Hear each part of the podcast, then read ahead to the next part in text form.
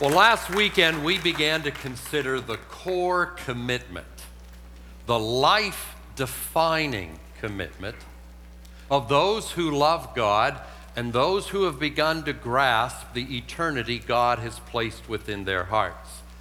Last week we began talking about the commitment to obey God. And I suggested it's not something we come by easily, quite the contrary. There is something in us that stiffens at the very idea of obedience.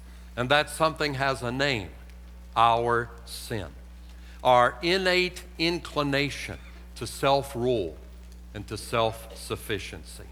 Now, when that inclination that we're all born with takes its cues from fear, from pride, from insecurity, from our ignorance of God, when it refuses to concede to God's grace and God's truth.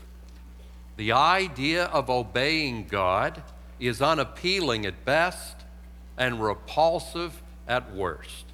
It's seen as loss rather than gain, and we tend to run from obedience to God. But where faith says yes to the work of God's Spirit, where faith says yes to God's grace and God's truth, the Holy Spirit begins to change our opinion.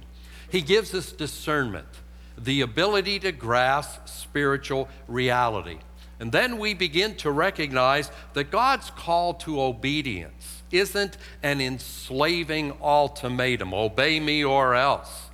It's an emancipating invitation we begin to recognize that when we align our lives with God's perfect love and God's perfect character, that's in our own best interest. Now, as we saw last weekend, obedience to God isn't an illogical house of cards. It's built on the most secure foundation in the universe because it's built upon God's eternal, perfect, unchanging character and truth. So this weekend, I want to continue my argument in defense of obedience. And as I do, my objective is really rather simple. I want you to better appreciate the utter relief and the unreserved rewards of obeying God in all things. I want you to better walk in obedience so that we can better model obedience, so that we can better communicate obedience to a world trapped in the addiction of sin. And I want obedience to be the passion of our hearts. So let me read again the declaration of Peter and the apostles. When they were confronted with an ultimatum, they made this declaration in Acts 5:29. Peter and the apostles answered, "We must obey God rather than men." Since this is part 2, I've, I've cleverly entitled this week's teaching the Passion of the Discerning Heart, Part 2. Let's look to the Lord together in prayer. Gracious Heavenly Father, in these coming moments, by your Spirit, enable me to preach and teach your truth accurately and faithfully. And by your Spirit, enable every one of us, myself included, to understand what you're saying to us, to hear invitation rather than ultimatum, and to graciously align our lives with your truth. Lord, we want to be different people because of our time together in community and in the Word. And we recognize that that depends upon the work of the Holy Spirit. So, Spirit of the living God, fall fresh on us. Melt us and mold us, fill us, and use us. We pray in Jesus' name. Amen and amen. And as we study God's word together today, may the Lord be with you. Freedom. It's often found in unlikely places. It waits behind doors that we're reluctant to open. So, I want to suggest this weekend some recognitions that will relieve your reluctance, beginning with this one God's people aren't God's people because they're a cut above the rest of humanity. We've all worn the colors of the rebellion, and we've all laid siege to the city of God. All of us have sinned, and all sin is ultimately personal. It is an affront and an assault against God. So, when we step into God's kingdom at the invitation of God's grace, it's both the end of something and the beginning of something else. It's the end of our rebellion. Our rebellion is over. We lay down our, lie, our arms. We're at peace with God we become citizens of the very kingdom that we once sought to destroy. And as our rebellion ends, our forgiveness and our acceptance, it's immediate and it is complete. But while our rebellion has ended, something else, something also critically needed, is just beginning. You see, salvation is the start of our spiritual recovery. We have to learn to replace our former addiction with a new devotion. And toward that end, God graciously begins the lengthy process of liberating us from all of the ugly residue of our previous addiction, from the misguided pride that instigated it the dopamine of deception that reinforced it. He patiently and progressively shines the spotlight of conviction into our souls, showing us our complicity in evil and showing us our addiction to sin. He exposes the empty myths that framed the empty life that we lived before we came to Jesus. With loving but very sharp edged honesty, God exposes our idols. He shows us our misplaced priorities and allegiances. He shows us our paralyzing fears, our haunting insecurities, our disappointing illusions, our often well disguised hatreds, our often thinly disguised angers our insatiable greed, our smoldering jealousies, and anything and everything that is contrary to our divinely intended identity. God knows that in our former addiction to sin, we hurt Him, we hurt other people, and we hurt ourselves. So, to use the language of the recovery community, our recovery isn't complete until we've cleaned up our side of the street. So, beginning at the moment of conversion and continuing throughout all of our life, God engages the hard work of our recovery and He invites us to join Him. Now, when you consider obedience in that context, in the context of recovery from addiction, then you begin to understand why obedience is so necessary. In order to transform us, God must command us.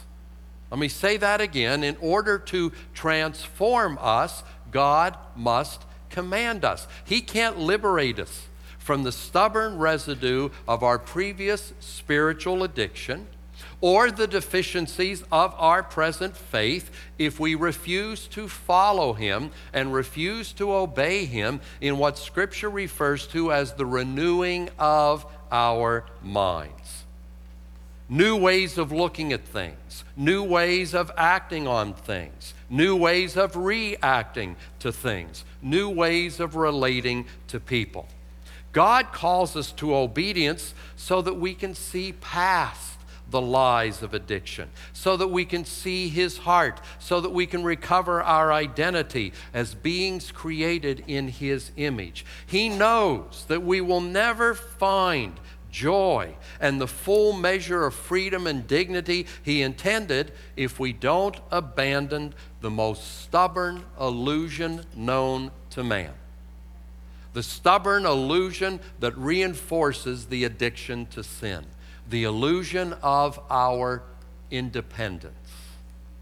The illusion that our life without God is normal and that we are in control. And make no mistake, the idea of our independence is an illusion. Worse, it is a cruel hoax. And here's why the alternative to obeying God isn't independence, The alternative to obeying God is addiction to evil. It's either obedience to God or addiction to evil, not obedience to God or your autonomy and your independence. Addiction to the evil in the universe, addiction to the evil in your own heart. You see, Adam and Eve launched us into this mess when they embraced the demonic lie that God's commands were conspiracies aimed at preventing their autonomy and their independence. They assumed that God was just protecting his turf, that he was holding out on them, that he didn't want them to be his equals. What a ludicrous thought. And they learned too late that God's commands are not his conspiracies. You see, when God writes poison on the label, you will never find pleasure in the contents.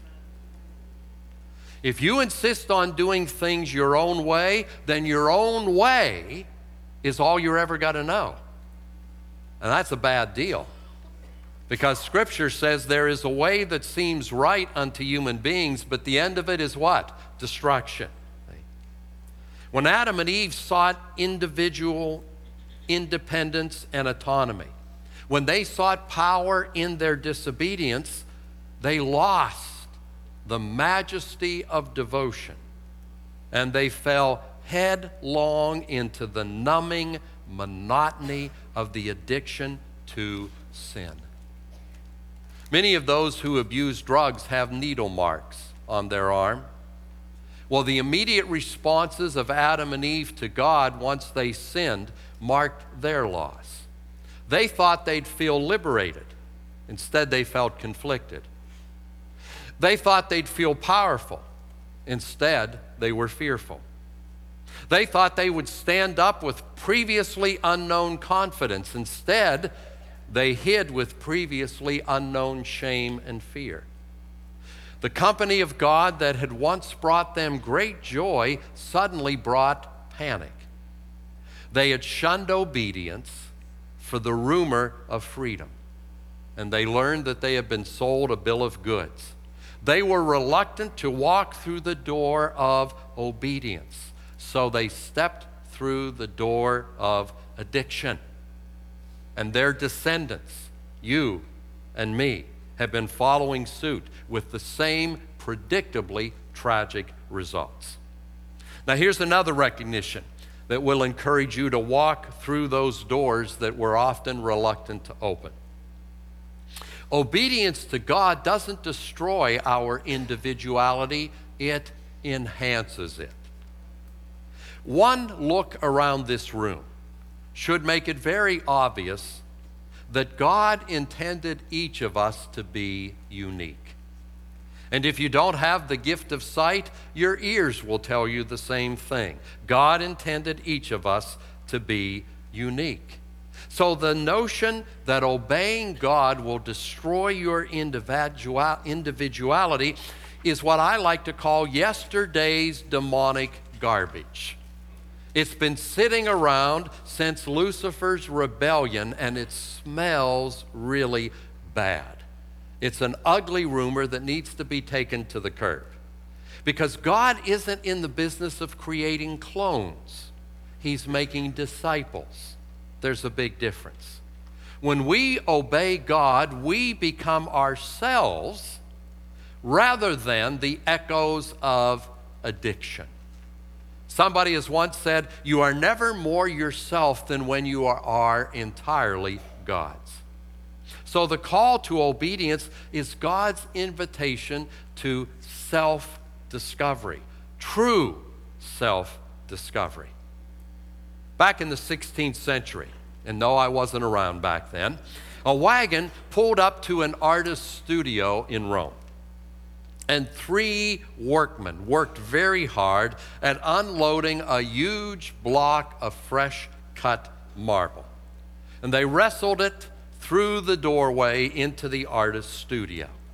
Once they had it inside, they took a break and one of the workmen said, Isn't that the ugliest piece of marble you have ever seen? And the other two nodded in full agreement. The artist asked them, Guys, what do you see in that block? And they answered, Just a big, scarred hunk of stone. The artist, who happened to be named Michelangelo, replied, Well, I see the young King David. You come back in three months and you'll see him too. I share that story because we all begin life like that block of marble. It's only when we submit to the artistry of God that the identity he, identity he intended for us begins to gradually emerge. Here's another recognition. The book of Acts demonstrates again and again and again that all spiritual boldness, all spiritual power is the result of the work of the Holy Spirit in our life.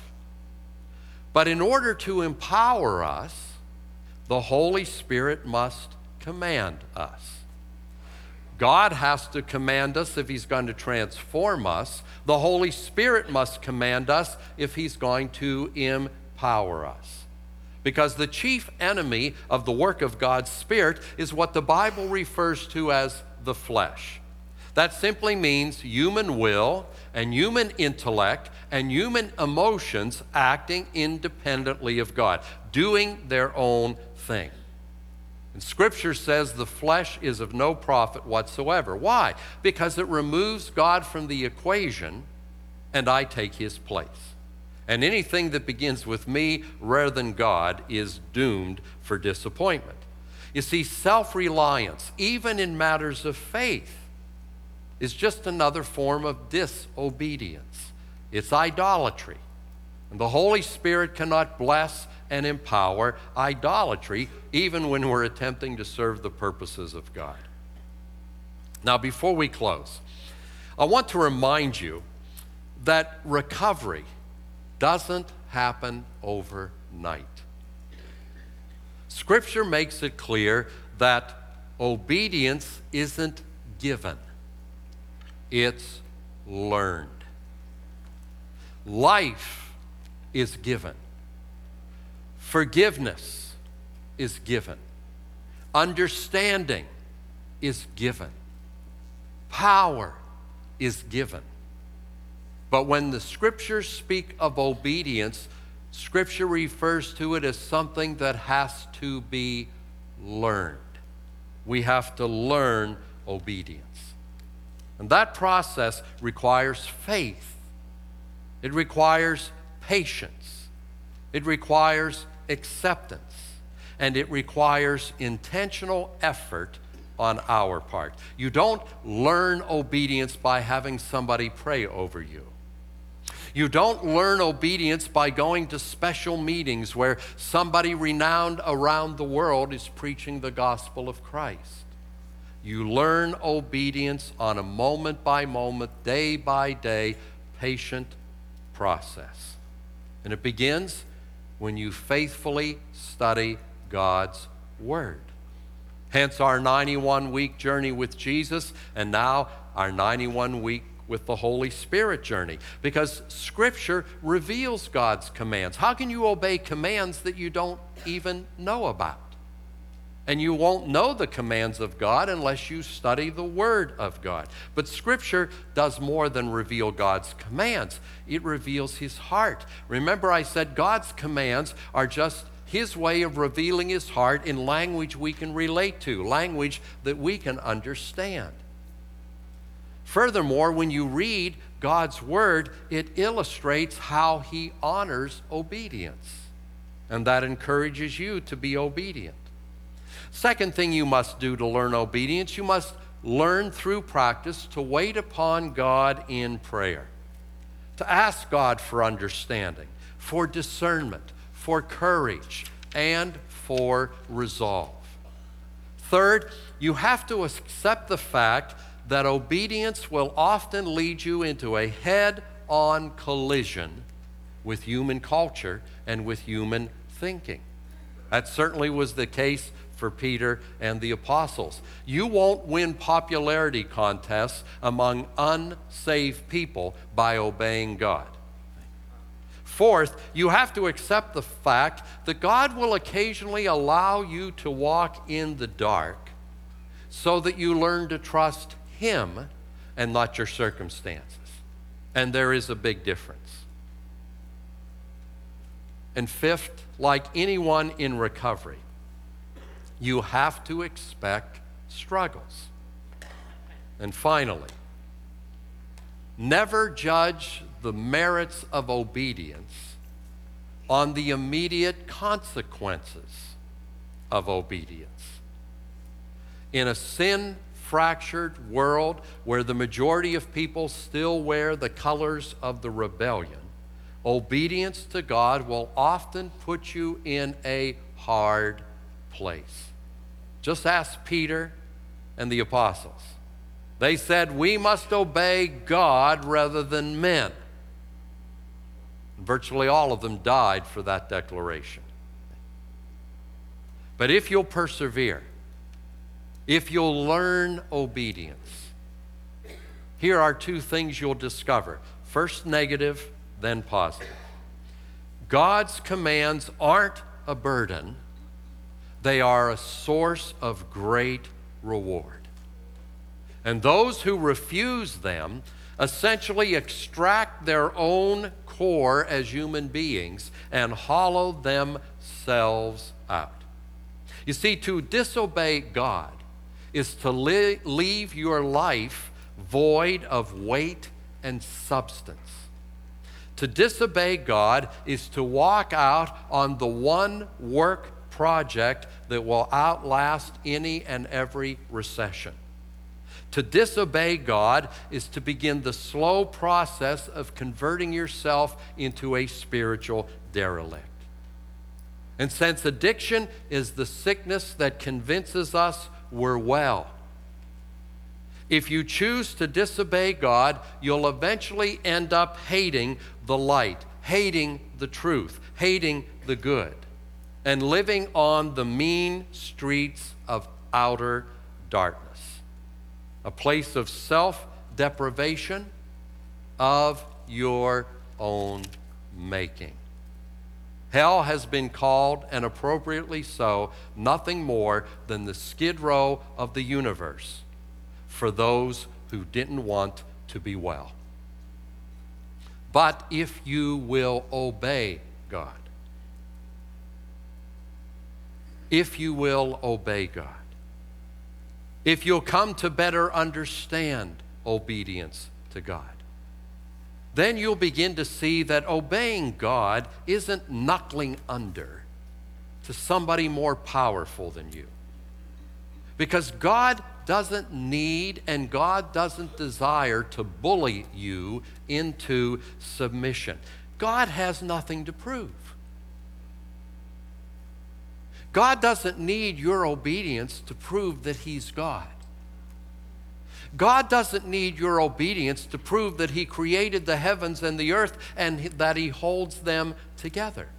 God doesn't need your obedience to prove that He is sovereign over the universe. God doesn't need your obedience. And God doesn't want your begrudging, whining, moaning, complaining obedience. God wants your devoted freedom. Let me say that again. He doesn't want your begrudging obedience, He wants your devoted freedom. His grace wasn't given to just balance the ledger of His justice. His grace was given to stimulate your abundant life, to renew you and bring you out of your former addiction. So when we obey, we rise to our full stature as sons and daughters of God. We mature into the image of God in which we were created. We become capable of filling adult roles in God's continuing drama of redemption. God doesn't want slaves. God wants intelligent children. He doesn't want slaves, He wants intelligent children who obey because they're intelligent and who are intelligent because they obey. That's what God wants for you. Not your begrudging submission, but your devoted freedom. Not slavery, but intelligent children. God calls us to obey, and if we will, we'll learn that all commands to obey God are simply commands to be joyful in Him, to find your joy in Him. And since He's unchanging, and since He's eternal, and since He's perfect, and since He's complete, lacking nothing, what does that mean for the joy that you'll find? It too will be eternal, and perfect, and complete, and lacking in nothing. In nothing. So do yourself a great, great favor. Commit yourself to obey God. Don't be reluctant to open that door because on the other side, there is abundant life. Let's pray together. Gracious Heavenly Father, we often run from the things that promise us blessing, and we often run to the things that assure us of loss. We have to learn obedience. And I pray, Father, through these two weeks of apologetic teaching about obedience to our Creator, I pray that you have given us new insights, new recognitions, new convictions, new confidence to put off the old, put on the new, obey you in all things, and discover our joy, our humanity, our power, our freedom, and our identity in you and in obedience. Lord, we need to learn to obey, and we know that when we're ready as students, the teacher will appear. So, Father, help us to commit ourselves to learning obedience. And, Spirit of the living God, be our teacher. We pray in Jesus' name. Amen and amen.